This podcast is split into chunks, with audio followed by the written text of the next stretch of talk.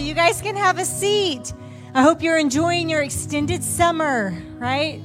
Um, when at the beginning of the year and I signed up for the zoo field trip in October, I thought, oh, it's going to be nice and cool. And when I went Friday, it was like 91. So, yes, so I think this week it's getting cooler though. So, fall's coming, fall's coming. So, you're in a good mood this morning if you're a Sooners fan. If not, maybe not so much. I don't know. I'm not sure. I just know we won. So good job. Good job, Sooners. Um, if you're visiting with us today, we're so glad you're here. Um, we would love to connect with you. And the easiest way to do that is to go to our website, which is mybethel.cc slash connect. And there, there's a form you can fill out with just information so we can reach out to you this week and just see how we can answer any questions or better serve you. So, whether you're online or in person, we would love to connect with you. And if you're in the house today, the seat back in front of you has a QR code that you can just start right there and it will take you to the form as well. We are continuing in our series called Kill the Spider.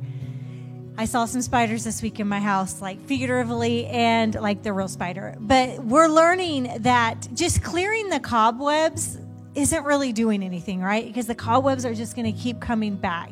We have to get to the root of the issue and kill the spider so the cobwebs will stay away. And today, um, we're going to be looking at vulnerability and how being vulnerable actually is the start of the healing process. And being vulnerable can be hard sometimes, right? Like some of us are like, eh, if I tell you who I really am, are you still going to love me? And so we're going to look at that today in God's word and see how we can start with vulnerability to kill those spiders in our life, um, to clear the webs. So let's get started. Kill the spider.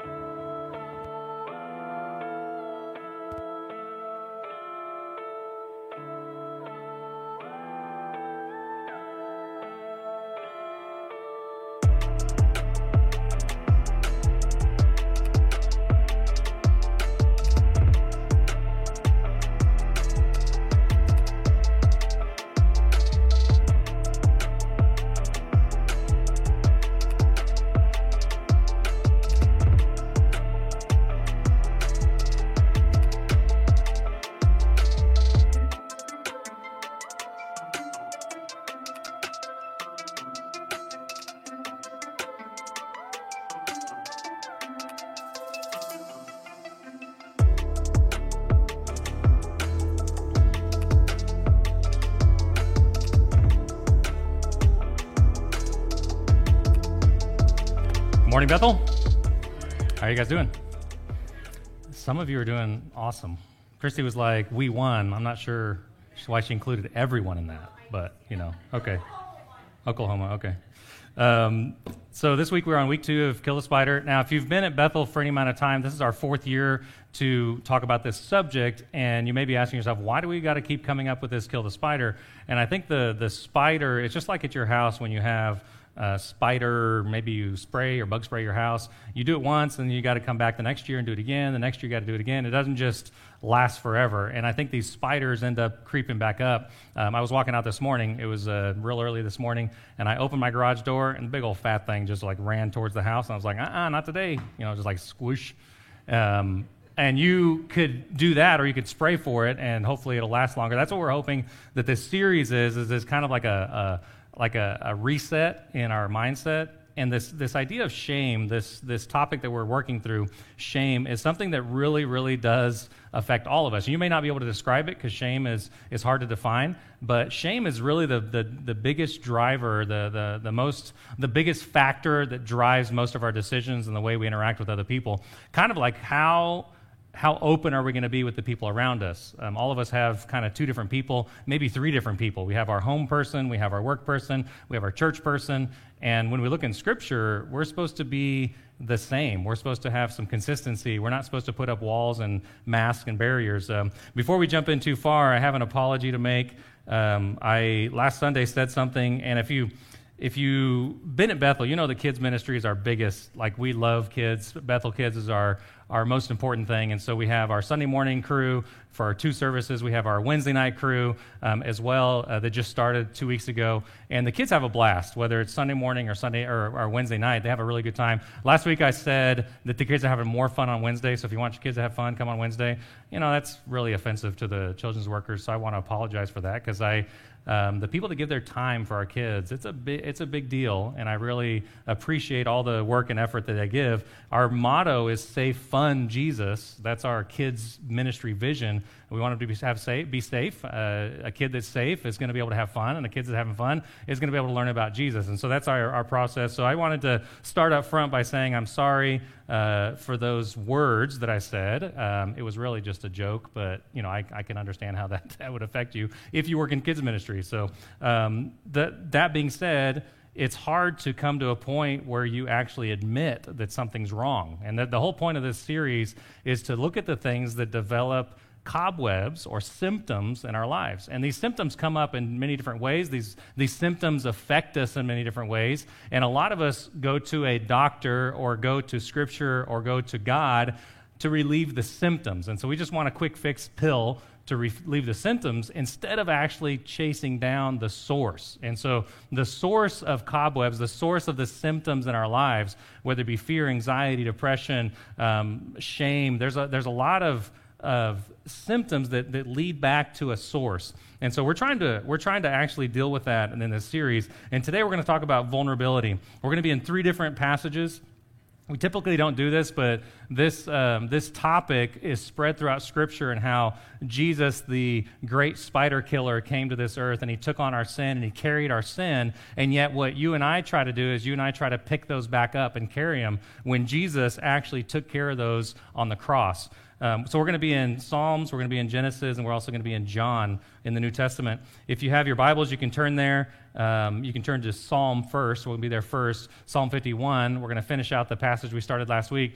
Um, but if you have your Bibles, uh, your, your smartphones, you can go to the Bible app. There's a live event there. You can follow us along in the live event. Of course, we'll have them here on the screen as always. If you're joining us on- online, welcome. Um, I know a lot of people travel down to Texas, so you're just watching us from Texas, you know, from God's country is what I've heard. I mean, isn't that offensive? I mean, come on, Ray, stop it. Okay. So, um, what are, I want you to think about some things before we jump in about things that you should never turn your back on. Like, you should never turn your back on danger, and yet a lot of us do. So, I was thinking through different dangers that could be. I asked our, our worship team, what are some things you should never turn your back on? Someone said a snake, someone said fire. Someone said, um, what else did they say? I can't even remember now. Several little dangerous things, right? A lion. Someone said a lion.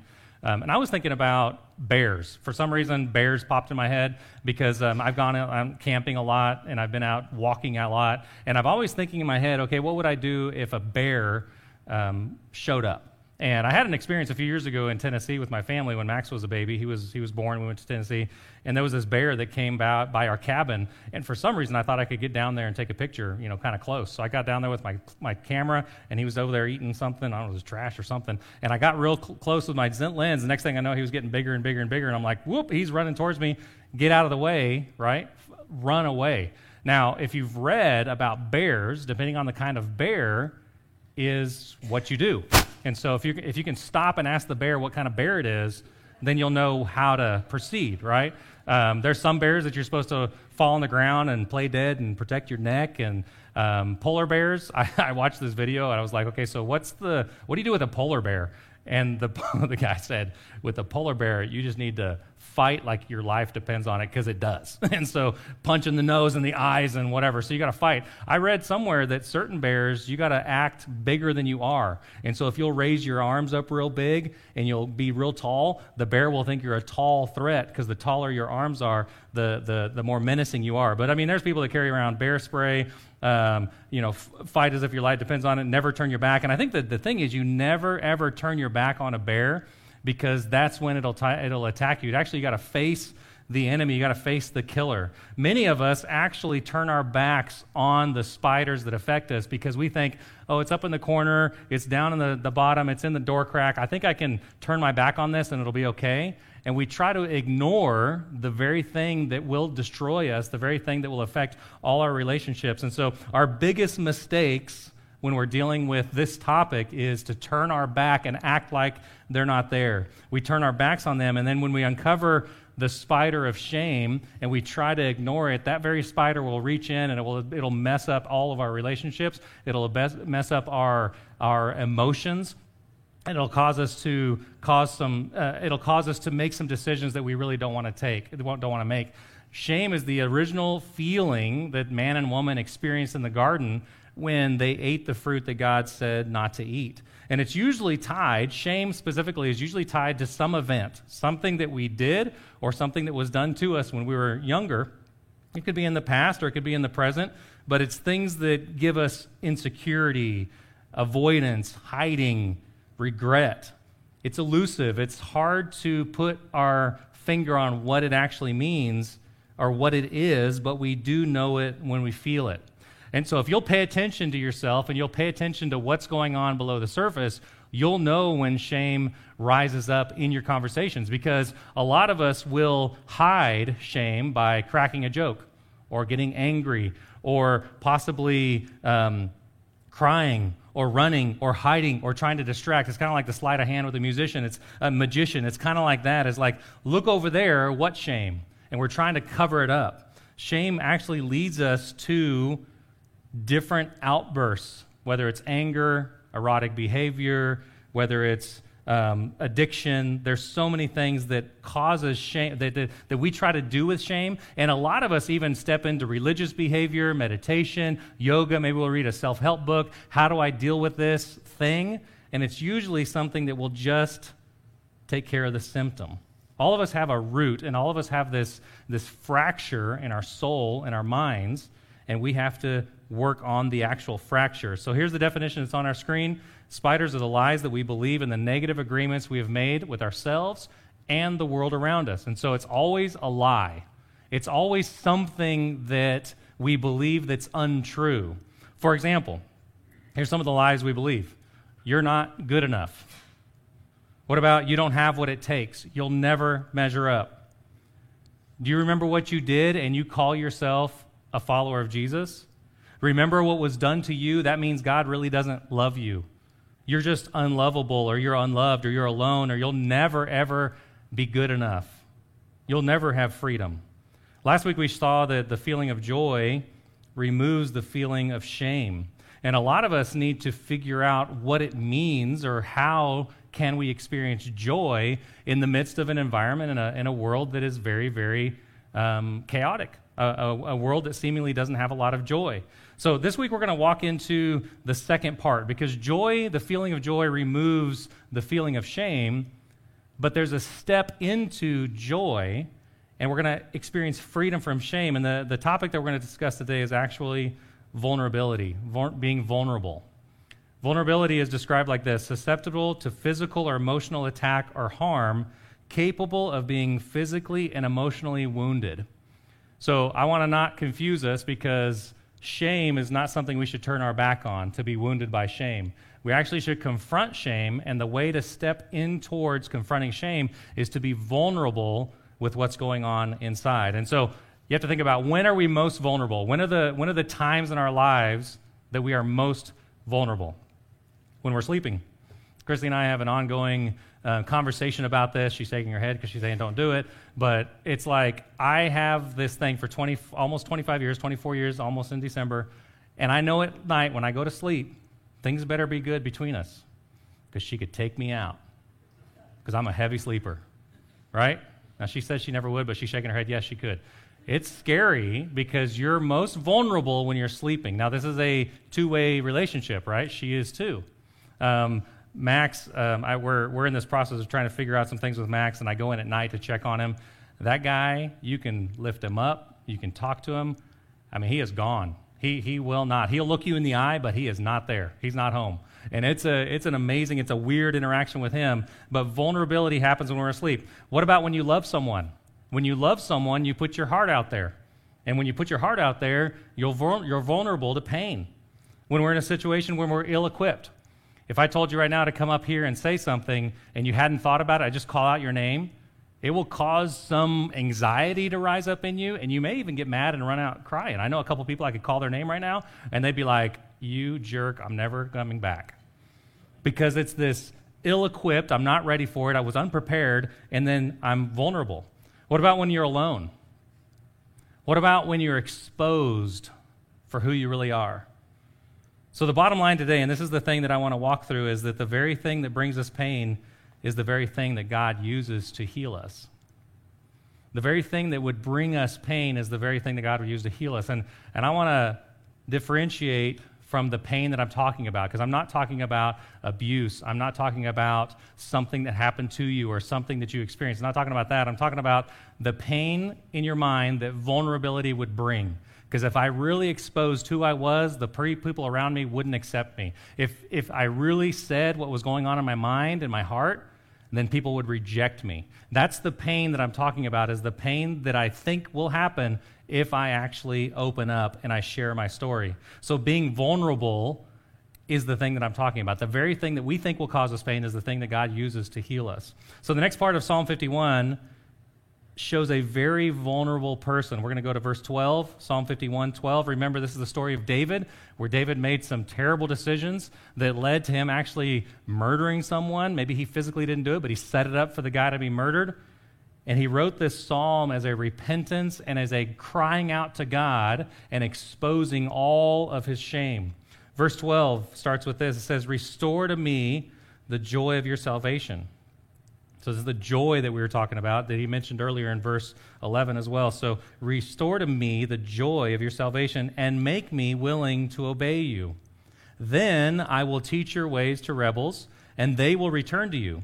Forgive me for shedding blood, O God who saves, then I will joyfully sing of your forgiveness. There's joy one more time.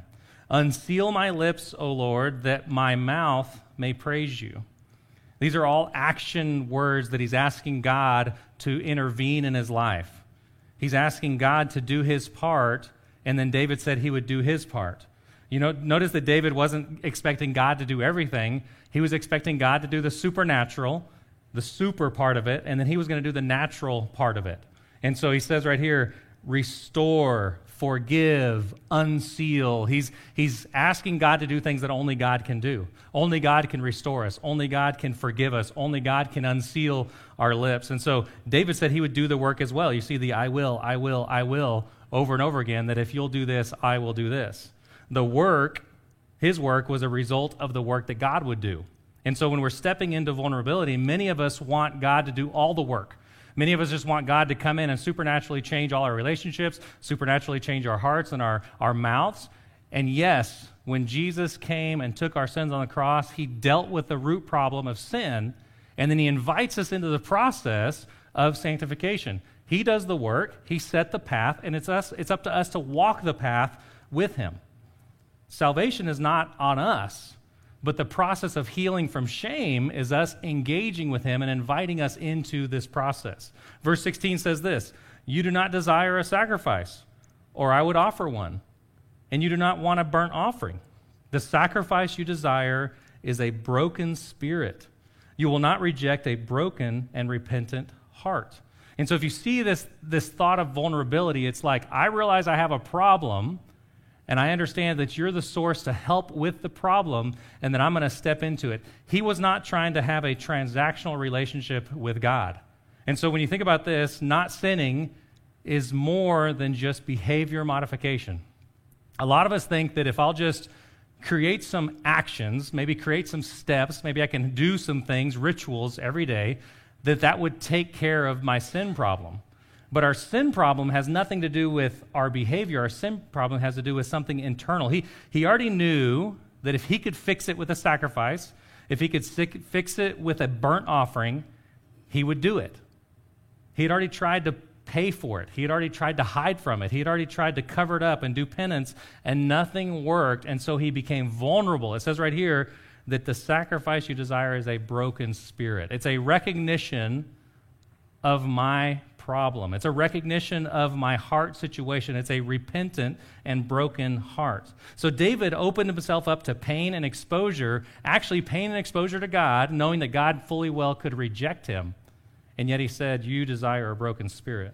So we, we fall into this pattern of modifying our actions. We train ourselves to stop certain actions without realizing that those actions are a result of a broken heart, a broken spirit. So if not sinning is our goal, think about this. If you were placed in the garden, just like Adam and Eve, if you were placed in the garden and given everything you could ever desire, and your whole thing was simply not to rebel against God, could you do it? What are the chances that you'd actually go through and not rebel against God? Well, it's interesting because we look at Adam and Eve and like, man, they're just stupid. Except we don't look in the mirror and realize, oh, we, we do the same thing every day because our hearts are leading us astray. What, what would actually happen if we never sinned? Imagine a world where sin was not dominating our lives and those around us. How different would our interactions would be and how, how different would our relationships be. Many of us live like sin is not an issue even though sin is the very thing that causes us our most regret. So why is admitting that we have a problem so hard why, why is it coming to the end of ourselves like david did because the reason that he got there was exposure regret shame and then he stepped into vulnerability and so why is it so hard for us to admit when we're wrong why, why, does it, why is it easy to sh- blame, uh, shift our blame to other people? It really takes an openness to wounding to admit that we need help. Being vulnerable is being honest and real about ourselves and not showing people uh, or showing people who we really are, not the facade that we've expo- given them. So David exposed himself to God, himself, and the rest of the world. We see his story written out of him exposing himself. Look at verse 18. It says, Look with favor on Zion and help her, rebuild the walls of Jerusalem. Then you will be pleased with sacrifices offered in the right spirit, with burnt offerings and whole burnt offerings. Then bulls will again be sacrificed on your altar. David understood this right here at the end of what he wrote, this poetry, is that his healing would bring about national healing. The healing that he did in his own heart and his own spirit would cause those around him to also understand that they need to be exposed and vulnerable. Our shame causes us to hide, which in turn causes others to hide, which in turn causes others to hide. It's kind of like this domino effect that we all have that if I'm going to hide, you're going to hide, and none, none of us are going to be real. So, being vulnerable is actually bringing into the light and allowing God to work through us. And once I do that, we can actually encourage others to do the same thing. It takes one person to take a step of telling their story, being vulnerable, so that others can follow the same pattern. There's this idea that we want to avoid bad people because bad people are going to affect us negatively. Well, how about good people affecting bad people positively? We need to be actually around people because we have the light of Jesus in our hearts. And so, if we know God, if He is in our lives and He's affecting us and He's changing us, why not expose ourselves to people that we call bad? Because we're the ones that should be change agents. It only takes one person to be vulnerable in order to see healing in our community. Jesus actually gives us the greatest example of one who was vulnerable, one who exposed himself to pain and to injury. In the midst of our isolation, Jesus came into our mess and he came looking for us. Romans 5 8 says, even though we were sinners, Jesus came for us and he died for us in the midst of our sin.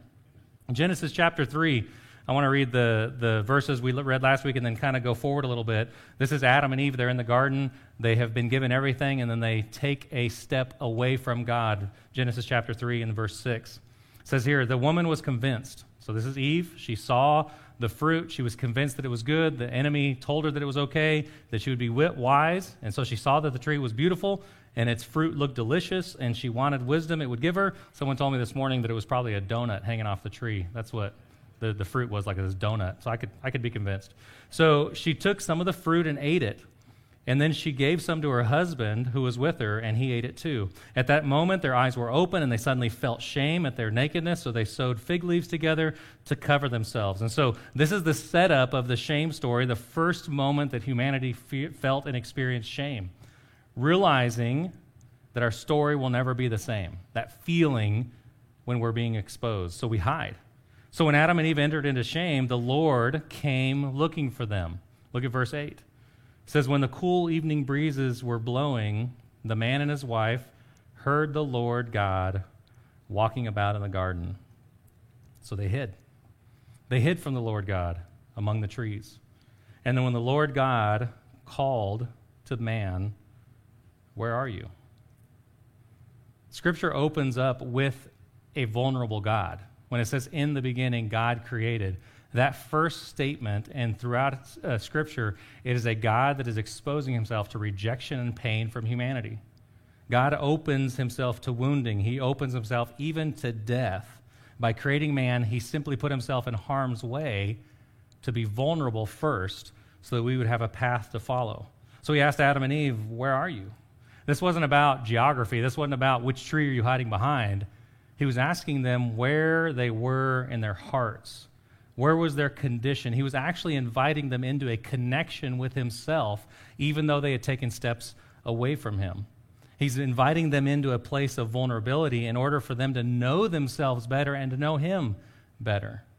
What's interesting, if you study this, this word, the Lord God, in Genesis, every time you see the Lord God up into chapter 4, it's the word of the, the Godhead, the, the relational aspect of God.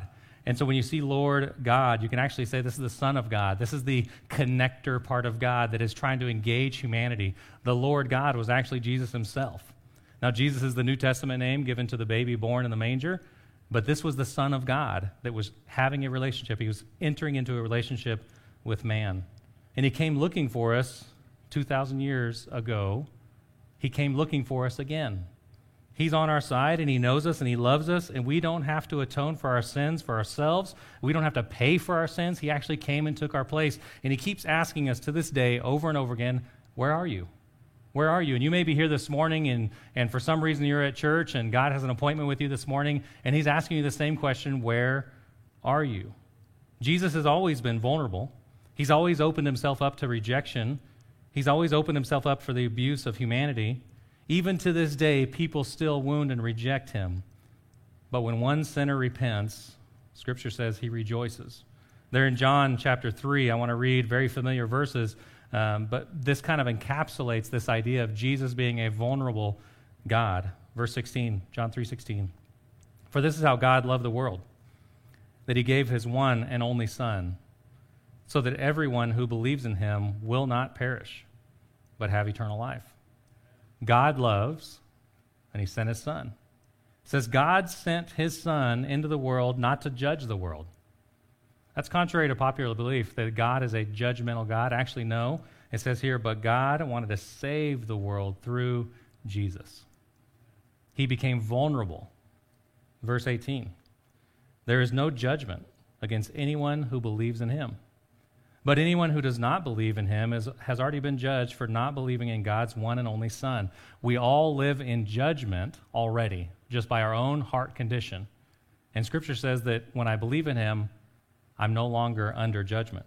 It says, and the judgment is based on this fact God's light came into the world, but people love the darkness more than the light, for their actions were evil. Isn't this the description of humanity? Is that when we, we know things are evil, we run to the, the, the darkness, we run to hide. We don't want people to really know who we are. Verse 20 All who do evil hate the light and refuse to go near it, for fear of their sins will be exposed. Verse 21 but those who do what is right come to the light so others can see that they're doing what God wants. Do you see the process here of hiding, vulnerability, of exposing, coming into the light? That's what vulnerability is, is coming into the light so that others might have the possibility to wound you. So we can say it like this Jesus was vulnerable so we could be free. Jesus stepped into vulnerability so you and I could experience freedom. He made himself completely vulnerable. He left perfection. He left the unity with the Father. He laid aside his godness, his divine nature, and he became a man. He entered into this earth in a vulnerable state. He came as an infant. What is the most vulnerable creature that we have as an infant? Uh, Casey and Kaylee Krager just had a little baby, and, and they've got them all wrapped up like this because we understand that an infant is very, very vulnerable. They need to be protected. So, in human form, he was open to sickness, to disease, to the human nature, to everything that could happen. He came to deal with the very thing that separates us from God, which is our sin and our shame. He healed the sick. This was confronting the enemy. He actually cast out demons. This is the enemy. He also had ultimate victory on the cross. He sought out followers and disciples. He said, Where are you? over and over again to disciples. He commissioned them to do the same work. And now he's sitting before the throne as an advocate for you and I to expose and to be vulnerable of our sin and shame. And he wants to connect us to the Father. So the very thing that brings us pain is the very thing that God actually uses to heal us. It's that feeling of being exposed and the fear of the consequences. It's vulnerability that we need to step through and pa- pass through in order to experience a deeper connection with God and a deeper connection with others. And there's incredible freedom in this. If you've ever told your story, the story that you don't want anybody to know, to a trusted person, it's amazing what it happens. Because the more that I'm exposed, the more of me that's exposed to another, the, greater, the greater my wounding could be for that person if they betrayed me. But it also opens up incredible connection and camaraderie with that person. If we're terrified of vulnerability, we'll never have freedom. So here's some things. How can we do this? Because if we live in Jesus, if we live in Christ, we will live our lives as He did. And so we need to find trusted people find trusted people in our lives that we can be vulnerable with. Be, and then I need to be a trustworthy person. So if I need to find someone that's trustworthy, I need to be that trustworthy person as well. This is someone that I can be 100% honest with, open to my deepest self. And then share your story. The third thing is just share your story. And the fourth is don't turn your back on shame. Step into the light and expose to those around you. I'd like to pray for you. Let's pray.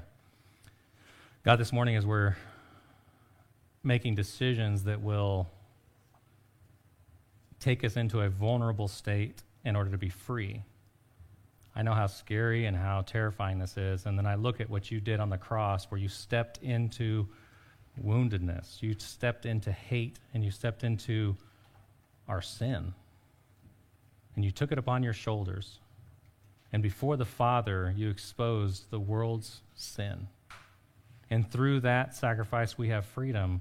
And you invite us into this cosmic dance. You invite us into this cosmic fight against sin and shame.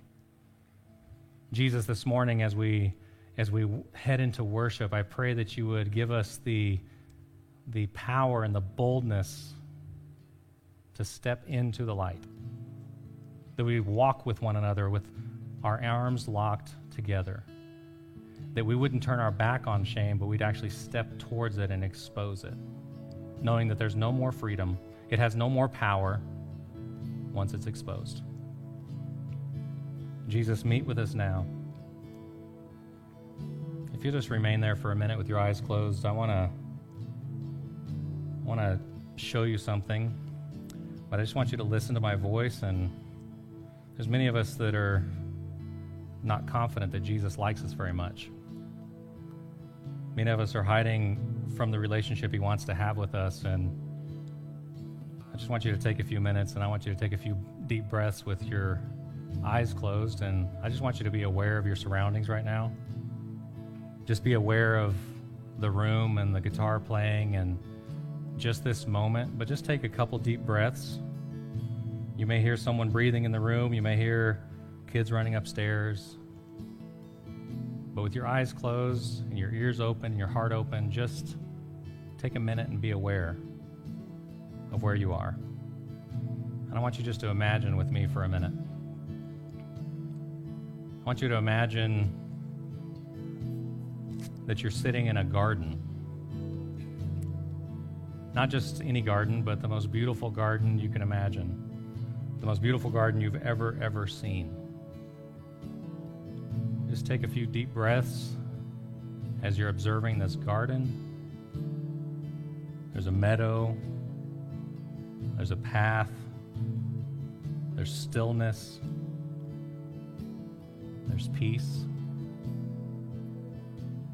You see some trees, the smell of flowers, bees going flower to flower. You hear some birds, and it's peaceful. And you're there all by yourself. You smell the outdoors and you start strolling down the path. Right around the corner, there's a small little bench, and you decide to sit and enjoy the peace. So take yourself there and just sit there in that bench for a minute in the cool breeze and the beautiful, beautiful scenery around you. You hear a little rustle in the leaves, and you hear the birds talking to one another, and you feel completely alone.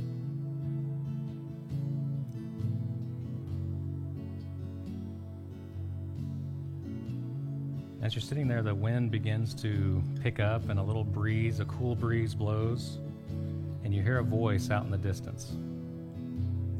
This voice says, Where are you? Your first reaction is to say nothing and actually hide, and maybe he won't find me. Maybe he'll just walk on by and leave me alone. And so you sit there in the and you wait in the cool breeze and you hear again, Where are you?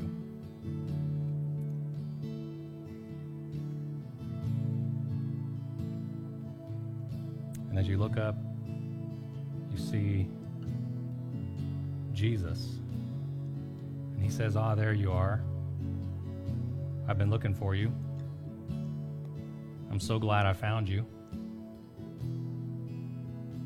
I'm not sure how we know it's Jesus, but we recognize that it's him, and he continues to walk and draw close to us. And as he does, he says, You are my son. You are my daughter. And I love you. I know you.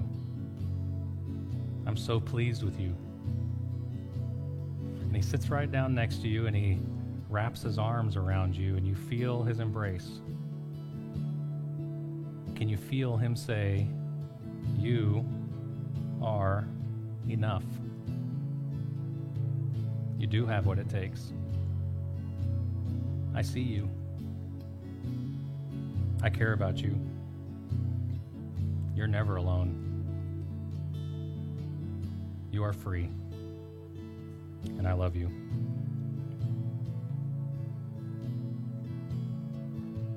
As you're ready, we're going to stand and worship. You guys can be seated for a couple seconds and I don't know if I'm going to be vulnerable here. Um, I didn't really like the sermon today I know. because um, you know me and you know that we joke about the fact that I am not vulnerable. and we make a joke that, oh, yeah, Christy will say exactly what she wants you to hear, nothing more. And she'll tell a joke, you know, uh, because the whole vulnerable thing is super uncomfortable. And I didn't like the exercise at the end, and it was awkward and uncomfortable. Uh, You know, the whole idea of being vulnerable is hard for me. And so I guess it's just you put out there that, like, so if I put it all out there, are people going to still like me? Right. And that's why, but we look in God's word and we see over and over again how darkness, nothing good happens in the darkness. You have to bring it to light. And I think that's why we've been repeating um, about our engage groups on Wednesday nights and about finding a trusted person, a friend, a faith, um, a safe person that you can be vulnerable with. And I don't think that like right now, okay, everybody take turns coming to the stage and tell all your stuff. I don't think that's necessarily No, what God's that's not good. saying. He's saying find a safe place where you can be vulnerable and with him is a safe place obviously and then find someone that can walk through that with you um, in the in the difficult things so that it can be brought to light Well, I think we we project what we think on other people. So the reason we don't really want to be vulnerable is because really we don't really like ourselves that much, and so we're afraid that other people are going to treat us like we're already treating ourselves, and that's where shame comes in. And so mm-hmm. exposing it and then seeing someone else love us unconditionally, that's why it starts with Jesus, and then to other people. It's there's amazing freedom in that. So find a trusted friend. Right. So find somebody. And we say all the time, yeah. don't do life alone. Right. Don't do life alone. Yeah, you're not supposed to be alone. You're not supposed to do life alone. We we say it's all about Jesus all the time. These last two songs, awesome. Right. Christ be magnified. Jesus you know, build my life everything. right in the middle. Jesus over everything. It's all about that. It's not about anything else. So. Okay. Well, thanks for the challenge today. Hopefully, you guys will be challenged with that. Thank you guys for coming out today. Remember, here at Bethel, we exist to love and lead one another to find and follow Jesus. Have a great week.